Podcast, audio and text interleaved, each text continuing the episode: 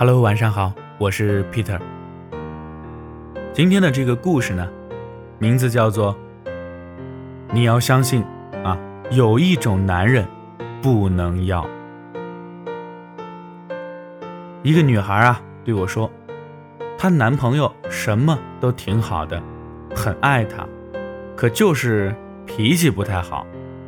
第一次发脾气摔东西，把女孩直接吓傻掉了，以为两个人肯定要分手了。可是过了两天，男生来找她，带了好大好大一束花，花里面啊还藏着一条 Tiffany 的银链子。两个人呢又和好如初了，而且比过去更加甜蜜了。可是没过多久。男孩又发了一次脾气，差点啊动手打人。女孩子很疑惑的回家跟自己的妈妈商量，她妈妈说：“男人没点脾气还叫男人吗？你啊肯定也有错。”女生一想，也是啊，事情的起因呢是自己跟大学时的追求者聊微信，虽然只是平常的问候啊。但是被男朋友看见了，我当时就问这个女生：“他发火的时候，你怕吗？”“怕呀，当然怕了。”但事后他求我，又觉得特别幸福。再这么下去啊，我都被他弄得变态了。女孩说：“没错，爱情里呀，一个病人会将那个正常人。”拖累成病人，而正常的人呢，却很难去治愈这个病人，因为爱情是为了暴露一个人最敏感脆弱的一面而存在的。亲密伴侣根本无法做对方的心理诊疗师。男人脾气不好不是大毛病，我从小啊也接受过这样的家庭教育，只要人好就行了。脾气不好可以改吗？或者对方可以忍吗？后来呢，在各种各样的场合见识过形形色色脾气不好的人，我发现呢，脾气差的人其实心里也好不到哪儿去，不是心不好，而是心里的状态不好。他可能对爱情是真诚的，路上给乞讨的老奶奶发钱，救助了两个失学儿童。他希望世界和平，没有战乱，希望天下太平，人人安康。但他连自己的情绪都控制不了。他可以跟同事和平相处，却不能给最亲密的人带来安全感。跟什么样的人在一起最有安全感呢？一个能控制情绪的人。控制情绪的能力啊，与性能力一样。当一个人具备了这种能力，才有资格。谈情说爱，进而谈婚论嫁。既然世界上并不是所有的人都要结婚，爱情呢也不是氧气缺了就会死，对不对？在没有爱的能力之前呢，有些人就应该先单着。如果一辈子都改不了，那就一辈子单着。觉得单身的压力很大，想找个伴儿，先解决自己的心理问题，自我修炼，看看书。找找心理医生，跟 Peter 多聊聊天，方法呢很多啊，主要看你的决心了。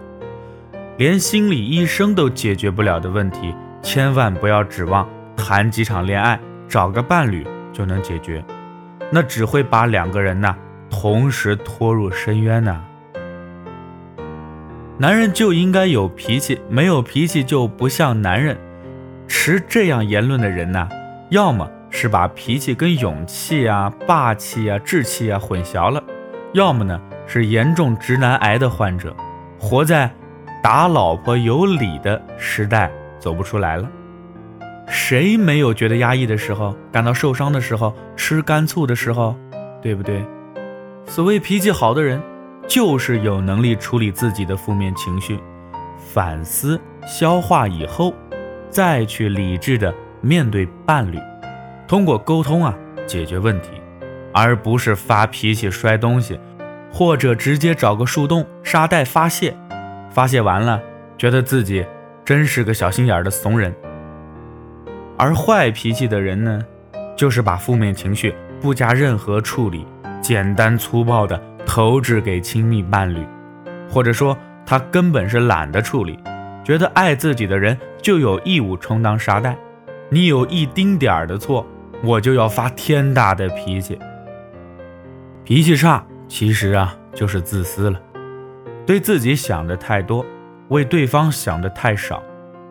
无论披多大的斗篷，斗篷上写多大的爱字儿，都盖不住他们自私与任性的本质。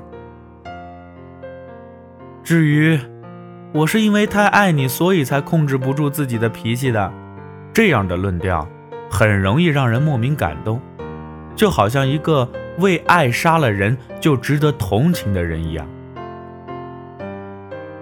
说实话。如果你爱我，或者我爱你，并没有让我们变成温和而又幸福的人，反倒是充满暴力与戾气，这样的爱情，十有八九啊是错误的。永远记住，只有让你变得温柔而又充满力量的，才是好的爱情；只有让你的脾气与性格变得柔软的人，才值得你爱。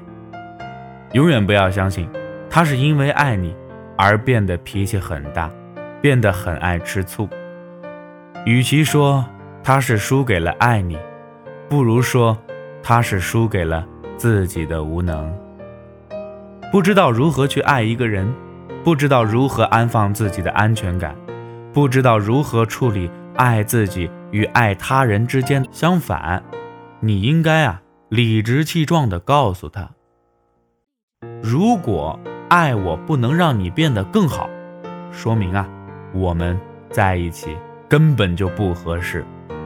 自己的病要自己去找药，只有一个人承担了自己应该承担的，才有资格去爱另外一个人。今天的故事呢，就说到这儿。我是 Peter，咱们明天再见。打开微信右上角点加号，搜索栏当中呢输入 Peter 讲故事，找到我添加关注。每天一个故事，分享你我身边最真实的生活。咱们明天再见。